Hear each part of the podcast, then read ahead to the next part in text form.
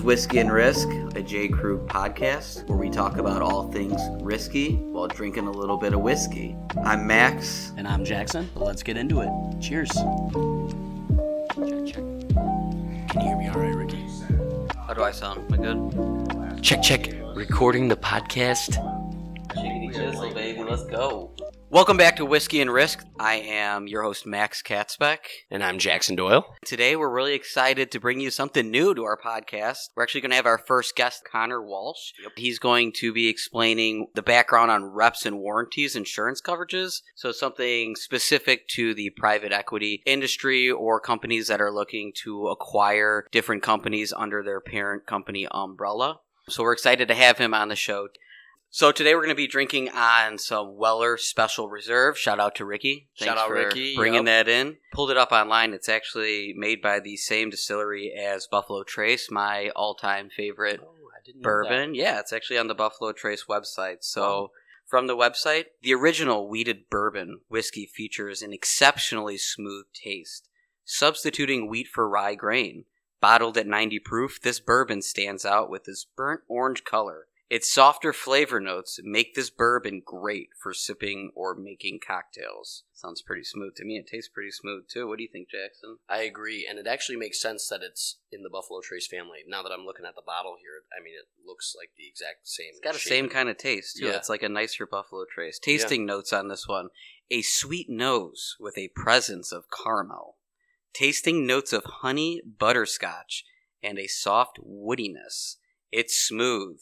It's delicate and it's calm. Features a smooth finish with a sweet honeysuckle flair. That sounds pretty good, and that's kind of what I'm feeling right now too. Yep, they described it perfectly. They described it perfectly. So thanks again, Ricky, for this bottle. Um, I'm really enjoying this so far. It looks like Jackson's chugging through his. Like to see that. Like to see that. We wanted to also take this time to give a quick employee shout out. Jackson, would you? Do- Yeah, I wanted to give a shout out this week to an employee that just means a lot to everybody in the office. She mainly works in the benefits world on the group health side, but Miss Colleen, Coco Loco as we refer to her. She has plenty of other nicknames in the office, but All good. all good and really helps everybody out on their accounts, even us in the P&C world. If I'm talking to anybody in regards to their group health needs or have a question, you know, even on a personal side, I've had some health insurance questions. I go to Colleen. Very helpful, but also just energy and attitude being brought into the office is something that you just can't replace. Absolutely. Yeah, I mean, I work with Colleen on a day to day basis, as I have a little bit of background in the employee benefits side as well, working with group health clients. And essentially, what I do is I'm the point of the spear. I'll work with new potential clients, get their demographic information, explain the different plan designs to them, help them select what's best for their group. And once we bring them on, it's really just them dealing with Colleen and our, our employee benefits team, Ricky included, who works with Colleen as well. And I have so much faith, honestly, when I bring in a new health insurance client because I know I'm giving it to Colleen and her team, and I have never heard one bad thing. I mean, she's great with our clients. She'll fight for them. She's a bulldog on the phone with the carriers, Mhm. trying to get claims paid, get everything expedited. So I really enjoy working with Coco Loco. So thank you so much, Coco, for all that you do. We really do appreciate it. Yep. Shout out Coco one last time. Shout out Coco. Shout out Coco. So outside of that though, Jackson, what's been new with you? I know you've been busy. I know getting towards the end of the summer, you've been out of the office, you know, trying to drum up some new business and have been pretty successful. So why don't you tell us a little bit about what's going on in your professional day to day? Yeah, things have definitely been busy. It's been a busy summer, getting out meeting new people, but then also still on the grind of bringing in some new business. Mhm. So that's just been really busy. And the thing about renewal dates and things planning months ahead of time is that months seem to go by faster. As Yeah. you've got a lot to get done prior to the renewal dates, and then I have my first stream of renewals coming around. So Right. finding the balance, which is new and nice, but also you know busy's not a bad thing. Yeah. But, yeah, just mainly filling the pipeline. I have been getting out of the office, playing some golf, some other networking events, all good things, and I think we're going to have a really big third and fourth quarter. Yeah, no, absolutely. No, I've seen you out of the office, you know, meeting with people, which is fantastic, and it's a an interesting part because I feel like you've become very confident and knowledgeable in the coverages and you know the cold outreach and, and building that new book. But now it's a matter of continuing to do that and also managing your existing book and working those renewals, and it just kind of adds a little something different to the day to day. And I think you've been handling it very well. So I um, appreciate that. Yeah, Thank no, you. love to see it. Love to But- see it from the kid. Yeah. So But how about on your end? How are things going? I mean, pretty What's similar to you. Brought in a couple of new clients this past week. And, you know, I don't have a ton of renewals in the summertime. So July, August. You know, I do have a couple renewals, but the meat of it is the beginning of the year and the end of the year. Yeah.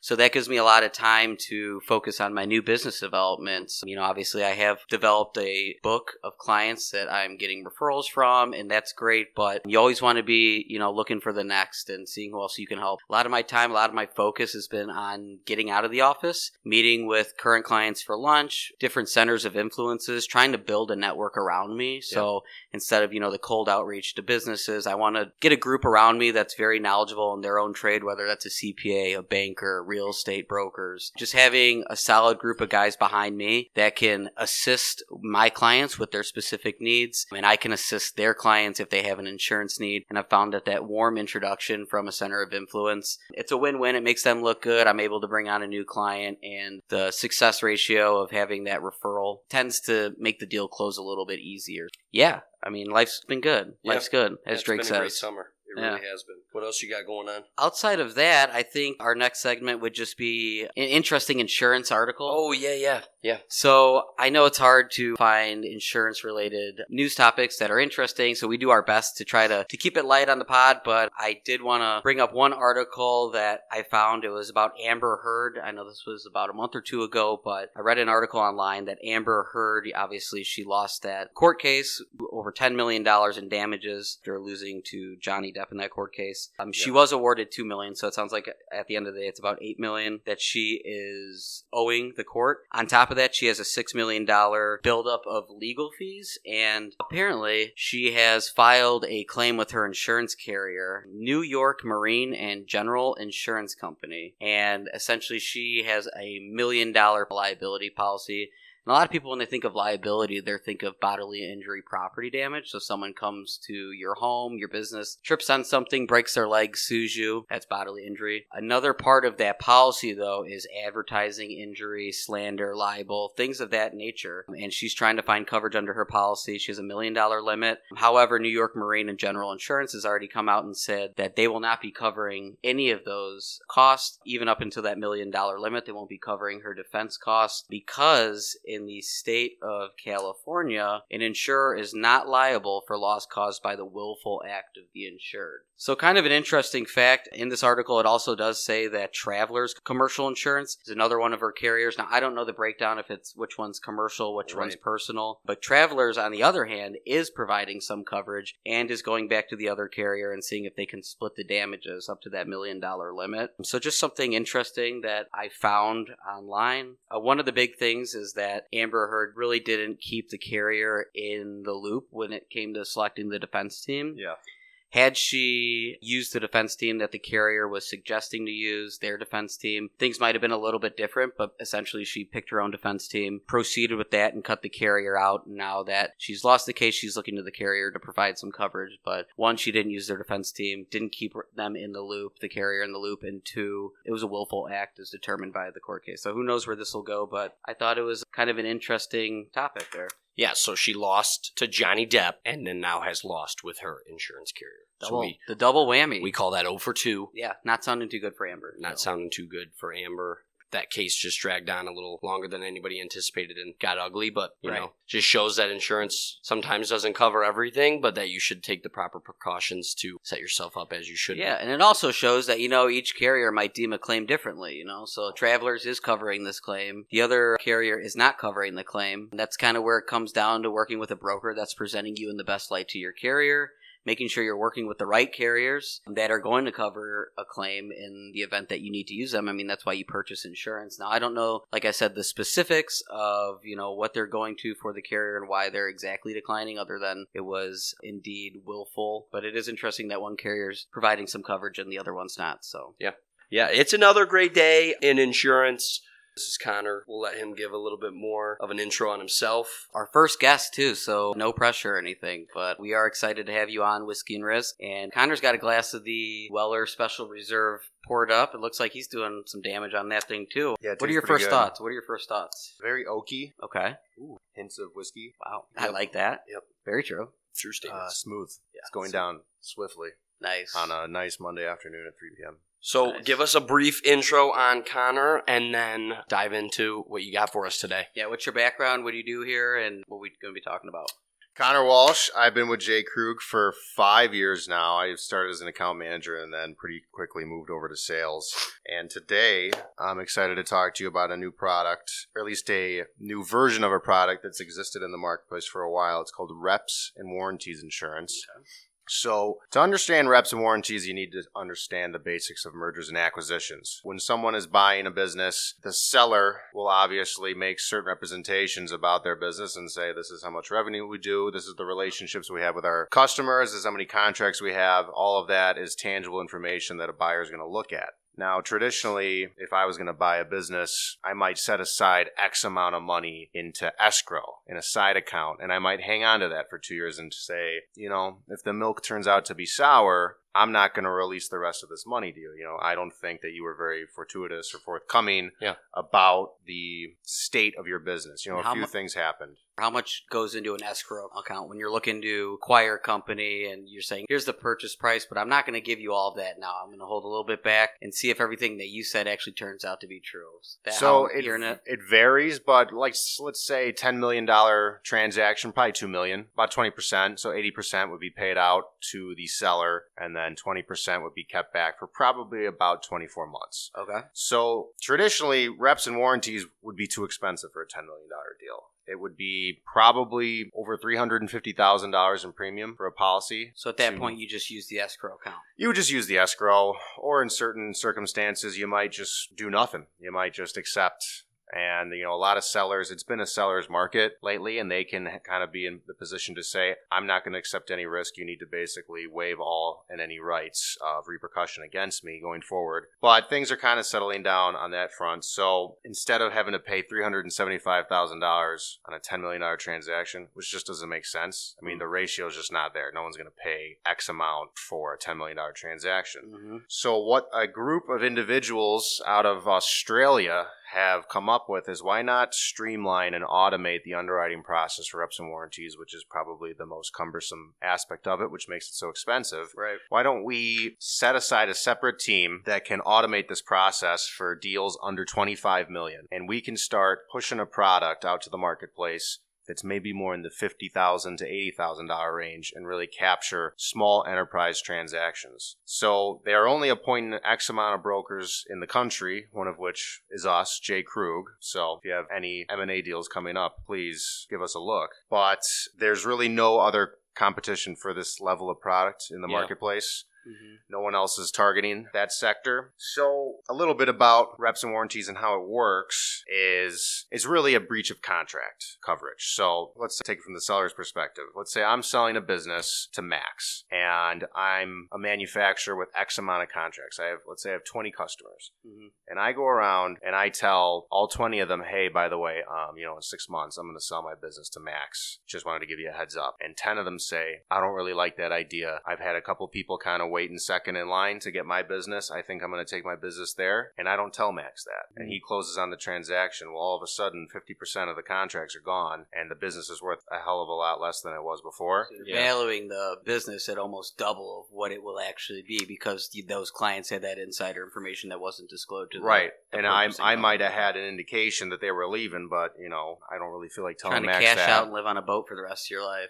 Correct. Yeah. A yacht in the Mediterranean is a lot better. Yeah. So that would be a breach of contract. And that's more of a tangible item. So intangibles would be, for example, all these PPP loans that have been going around during COVID. I mean, there's no guarantee of what percentage of that's going to be forgiven or all these tax credits going around, employee tax retention credits. That's all kind of subject to change and scrutiny. So you're not really going to be guaranteed any sort of you know, representation or warranty as respects to that anything intangible like that. So, I mean, that's really the benefit of it is for the buyer of a business, it protects you from any misrepresentation over the tangibles of a company. Their revenues, their customer contracts, the state of their customer contracts, the legality of a business. Cannabis industry would be a good example of that. It'd be pretty hard to get a reps and warranties policy for the cannabis industry Right. because it's federally illegal. So no one really wants to get involved with that. Up until this time period with this new product, as you said, slight plug to Jay Krug, only a number number of agents and brokers and advisors have access to in the country. Outside of that product, though, at what level do PE firms, mergers and acquisitions, that realm do they start looking at reps and warranties coverage? Because I'm assuming this is commonplace for middle to large market companies, but wasn't available to the small middle market. So, where does the traditional reps and warranties come into play? Probably at least 25 million as the transaction amount. So you're saying 25 million of the purchase price. So this company does 5 million dollars in revenues. They've got a, you know, a 5 times multiple they're being purchased for 25 million anything maybe above that level is going to be reps Yeah. and warranty zone and especially something more like 50 100 million Right. I mean, traditionally, a hundred million is probably where it starts to be beneficial. You can definitely get quotes for twenty-five million to a hundred million, but anything below that would have been completely unfeasible because of the costs. Right. And it's so expensive because essentially you need to have all these underwriters gain access to the investment bank due diligence room and go through all the financials of an organization, review their contracts. They basically almost act as a second set of eyes, due diligence wise, almost acting as an investment bankers. almost like a private investigator too you know Essentially, yeah, they perform a lot of due diligence on the financials of a company, and that takes time. And there's a cost associated with that. And even in addition to the premium, there can be an underwriting fee, sometimes of fifty grand. So, so with it's an expensive product but on a larger deal percentage wise it makes sense right, Okay. yeah, the group that we've gotten in touch with is specializing in transactions between one and twenty-five million, trying to keep the that's premium. pretty low then It's it's significantly lower. I mean, there's premium floors of two hundred and fifty thousand for most reps and warranties programs with the likes of the Hartford and the Travelers. But this new program can go down to fifty grand and keep the underwriting fees down as low as fifteen grand. So it's just completely tapping into a new market sector, and I think it's going to make a lot of big waves in the private equity, investment banking, turnaround, in M and A space going forward. For like Twitter, Elon Musk. Is that something that Elon probably should have purchased or had purchased? I know he's on the hook for a billion dollars or whatever now for exiting that deal. I mean, he claiming that those representations of whatever the Twitter bots or I don't know the specifics. I just know that the deal's falling through and that acquisition is that like a realm where this would come into play? Well, a reps and warranties policy is usually up to the transaction limit, and I don't know too many carriers that have the readies for 43 billion sitting around Okay. to wave around. So that would probably be too large of a transaction for a carrier to handle. And it would also depend on what's being underwritten. So I mean that would probably get limited down to a certain amount, a certain limit on the policy with high deductibles, and Elon Musk would probably be too stubborn of an individual to think that his own due diligence was subpar, that he needs this type of policy Okay. as an individual. We all know Elon Musk. Okay. So yeah, I mean, obviously, it sounds like an advantageous product for companies in the smaller market that never had access to this. And the point of the podcast is not specifically to plug our own products and services. It's more of an educational type thing, but it is interesting that, and it does, I think, speak a lot that we're one of the only firms to have access to this new product. So, like Connor said, if you have any need for that, if you're in the PE space, feel free to reach out. We'd love to talk to you more about it. But yeah, Connor, thank you so much. We appreciate gentlemen. you diving in. Thanks for coming on, man. We love Reps you. and warranties, I mean, is something that I've never written a policy of. I don't think Jackson has either. Nope, so not yet. Not yet. um, not yet, exactly. That's what we like to say. So, anyways, thank you so much, Connor. We appreciate it. We appreciate all of our listeners for joining us today. Yep. Yep. Thanks for Um, tuning in. As always, like, comment, subscribe. New to the podcast, actually, we're about to have an email available to we our do have the email available. Yep. So we're gonna we're gonna plug that on our next post. So look out for that on social. If you have any questions, if you want to hear about anything in particular, if you're a listener, feel free to uh, shoot us an email. Jackson, what's that email address? It is simply whiskey and risk at jkrug.com. Like I said, we'll link that to the next post when, when this podcast goes live. And as always, like, comment, and subscribe. But yeah, send in any comments, any questions, any topics you guys want us to discuss, and we'd be happy to dive a little deeper into that. Uh, thanks, everyone. Thanks for tuning in, and we will talk to you soon. Cheers.